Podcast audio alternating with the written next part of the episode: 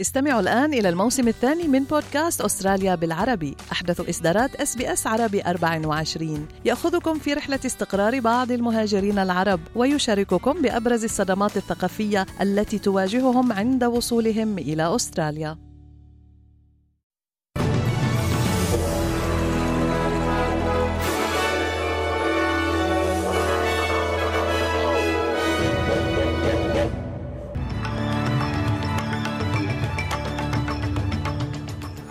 النشرة.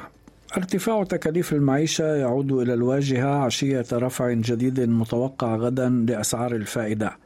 دمشق تدين زيارة رئيس أركان الجيوش الأمريكية الجنرال مارك ميلي إلى شمال شرق سوريا أول أمس السبت. صدامات عنيفة في أثينا بين الشرطة ومتظاهرين في احتجاجات على حادث اصطدام قطارين الأسبوع الماضي أسفر عن سقوط 57 قتيلا.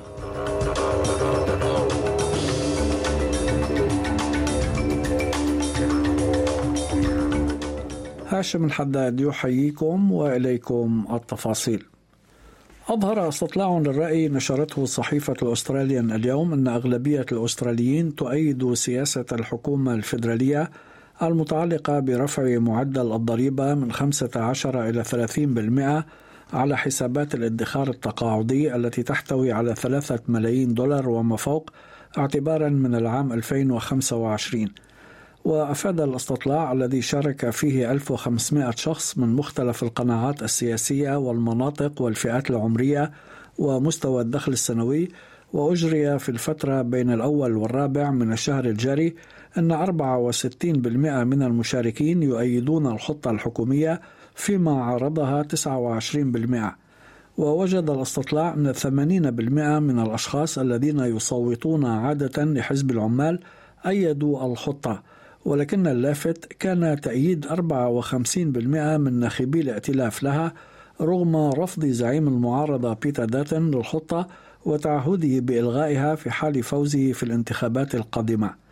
وأشار الاستطلاع أيضا إلى أن مستوى شعبية رئيس الوزراء أنتوني البنيزي انخفضت إلى أدنى مستوى لها منذ الانتخابات الفيدرالية في مايو أيار من العام الماضي لتصل إلى 55% بتراجع عن 62% بعد الانتخابات. تتوقع الأوساط المالية على نطاق واسع أن يعمد مصرف الاحتياط في اجتماعه الشهري المقرر غدا إلى رفع أسعار الفائدة للمرة العاشرة على التوالي في أقل من عام واحد في إطار مساعيه الرامية للجم التضخم.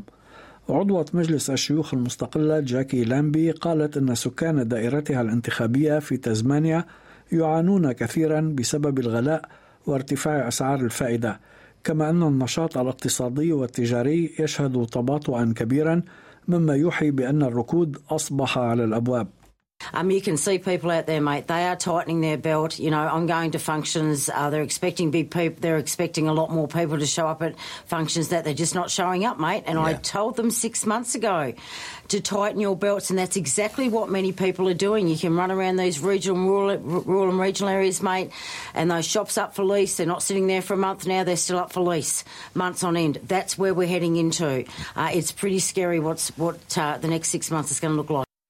ومع عودة البرلمان الفيدرالي إلى الانعقاد اليوم من المتوقع أن تهيمن القضايا المتعلقة بارتفاع تكاليف المعيشة على مداولاته وفي هذا الإطار قال وزير الخزانة الفيدرالي جيم شالمرز خلال ساعة المساءلة البرلمانية أن هناك مؤشرات على وصول معدل التضخم إلى ذروته ولكنه أقر بأن تخفيضه سيحتاج إلى وقت أطول من المرغوب به.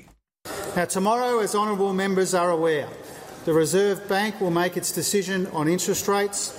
We don't preempt those decisions, but clearly the market is anticipating a further increase. Now, there are welcome signs, Mr. Speaker, that the inflation challenge in our economy has peaked. There are encouraging signs that we are getting on top of it, but inflation will be higher than we'd like for longer than we'd like, and we need to acknowledge that. أدلى رئيس الوزراء الأسبق مالكوم تورنبول اليوم بشهادته عبر تقنية الفيديو أمام لجنة التحقيق الملكية في نظام تحصيل ديون ال Centrelink الإلكتروني المعروف باسم Robodebt وتولى تورنبول منصب رئيس الوزراء بين سبتمبر أيلول عام 2015 وآب أغسطس عام 2018 أي في الفترة التي كان فيها النظام المثير للجدل ساري المفعول. وكان القضاء اعتبر عام 2019 أن نظام الروبودات غير قانوني وتم تشكيل لجنة تحقيق ملكية لتحديد ملابسات إنشاء النظام والسماح له بالاستمرار رغم الشكاوى العديدة التي وجهت إليه مشككة بشرعيته منذ عام 2017 وفي إجاباته على الأسئلة التي وجهت إليه قال تومبل أنه كان يثق بتقيد وزرائه بالقوانين في ممارسة مهامهم مضيفا أنه كان يعتبر الوزير ألان تاج المسؤول عن تطبيق النظام تكنوقراطيا فعالا لافتا إلى أنه أثار بعض المخاوف معه في حالات محددة There is a, a WhatsApp here where you can see on the 20th of January 2017 where I say, Alan, we need a frank assessment of what the problems are and what is happening to fix them. Are you sure your department is giving you the right advice on what is happening? So, you know, I, um, I guess I was pressing him, Commissioner, to do his job. من المتوقع أن تشهد ولاية نيو ساوث ويلز ثلاثة أيام متتالية من موجة حر شديدة مترافقة مع تحذير من السلطات بارتفاع مخاطر اندلاع حرائق في العديد من المناطق وتشير مصلحة الأرصاد الجوية إلى أن الطقس الحار والجاف سيتواصل حتى بعد غد الأربعاء مع احتمال وصول درجات الحرارة إلى عتبة الثمانية وثلاثين درجة مئوية اليوم في سيدني. وقررت وزارة التعليم إغلاق 34 مدرسة في وسط الولاية المعرض لخطر حرائق مرتفع. والتهم حريق اندلع اليوم في تامبورارا غرب سيدني حوالي 250 هكتارا من الأراضي الحرجية وتعمل فرق الأطفاء على إخماده. أدانت وزارة الخارجية السورية أمس زيارة رئيس هيئة الأركان الأمريكية المشتركة الجنرال مارك ميلي إلى إحدى قواعد قواته في شمال شرق سوريا ووصفتها بغير شرعية. وقام الجنرال مارك ميلي أول أمس السبت بزيارة خاطفة إلى سوريا تفقد خلالها قاعدة لقواته في مناطق سيطرة قوات سوريا الديمقراطية التي يشكل الأكراد عمودها الفقري. واعتبر مصدر في الخارجية السورية أن هذه الزيارة تشكل انتهاكا صارخا لسيادة وحرمة الأراضي السورية مطالبا الإدارة الأمريكية بالتوقف فورا عن انتهاكاتها الممنهجة والمستمرة للقانون الدولي ووقف دعمها لميليشيات مسلحة انفصالية بحسب المصدر. وتصف دمشق انتشار القوات الأمريكية في مناطق سيطرة المقاتلين الأكراد بالاحتلال. من جهته أوضح المتحدث باسم ميلي الكولونيل دايف باتلر أن زيارة ميلي إلى شمال شرق سوريا كان هدفها لقاء القوات الأمريكية المتواجدة هناك. وأضاف باتلر أنه خلال الزيارة تلقى ميلي إحاطة حول آخر التطورات المتعلقة بمهمة مكافحة تنظيم داعش وتفقد تدابير الحماية كما قيم جهود الترحيل من مخيم الهول الذي يقطنه أكثر من خمسين ألف شخص غالبيتهم نساء وأطفال ومن بينهم أكثر من عشرة ألاف من عائلات مقاتلي التنظيم الأجانب. وينتشر 900 جندي أمريكي ضمن قوات التحالف في مناطق سيطرة المقاتلين الأكراد ويتواجدون في عدة قواعد في محافظات الحسكة والرقة ودير الزور. اندلعت صدامات عنيفة أمس بين الشرطة ومتظاهرين أمام البرلمان في أثينا خلال تجمع احتجاجي بعد كارثة القطار في اليونان التي أودت بحياة 57 شخصا الأسبوع الماضي مما أثار موجة غضب دفعت رئيس الوزراء كرياكوس ميتسوتاكيس إلى طلب الصفح. وألقى متظاهرون زجاجات مولوتوف فيما ردت الشرطة بإلقاء قنابل غاز مسيل للدموع وقنابل صوتية في وسط العاصمة اليونانية. كما أطلق المتظاهرون مئات البالونات باللون الأسود تكريما لضحايا الكارثة محملين أهمال السلطات المسؤولية عنها. وفي لاريسا المدينة الأقرب إلى مكان وقوع الحادث أدلى مدير محطة القطار فاسيليس سامارس أمس بإفادته أمام القضاء ووضع أثر ذلك في الحبس الاحتياطي. ووفق وسائل أعلام محلية اعترف سامارس بمسؤوليته عن حادث الاصطدام بين قطارين سارا لكيلومترات عديدة في اتجاهين معاكسين على نفس السكة الرابطة بين أثينا وتسالونيكي أكبر مدينتين يونانيتين قبل أن يصطدما ببعضهما البعض مساء الثلاثاء الماضي مما تسبب بمقتل 57 شخصا. لكن محامي سمارس دعا إلى عدم التسرع في إطلاق الأحكام وانتظار نتائج المسار القضائي لتحديد المسؤوليات.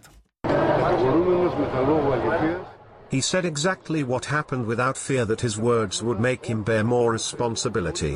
If from what he said there is evidence that constitutes criminal offences against him, it is something that justice will decide.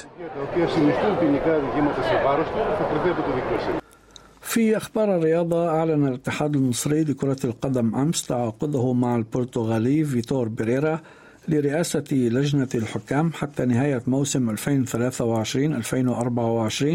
خلفا للإنجليزي كلارك كلاتنبرغ المستقيل من منصبه. وكان بيريرا أحد أبرز الحكام على الساحة الأوروبية حيث تقلد الشارة الدولية عشر سنوات بين عامي 1992 و 2002 وكان من بين حكام كأس العالم في نسختي 1998 في فرنسا و2002 في اليابان وكوريا الجنوبية وكأس الأمم الأوروبية عام 2000 في هولندا وبلجيكا. وعلى الصعيد الإداري تولى الحكم البرتغالي السابق البالغ من العمر 65 عاما رئاسة لجنة الحكام في العديد من الاتحادات الأوروبية ومن أبرزها اليونان وجمهورية التشيك وروسيا كما تولى رئاسة لجنة الحكام برابطة الدوري البرتغالي الممتاز. في أسعار العملات وصل سعر صرف الدولار الأسترالي في التداول اليوم إلى 67 سنتا أمريكيا. حالة الطقس المتوقعة غدا في أديلايد أمطار محتملة 21 درجة بريسبن مشمس 33 هوبرت ممطر مع رياح 19 درجة داروين ممطر وعاصفة محتملة 31 بيرث مشمس 33 ملبون غائم جزئيا مع رياح 22 سيدني غائم 34 وأخيرا في العاصمة الفيدرالية كامبرا غائم جزئيا مع رياح 25 درجة. كانت هذه نشرة الأخبار المفصلة. أعدها وقدمها لكم هاشم الحداد. شكرا لحسن استماعكم.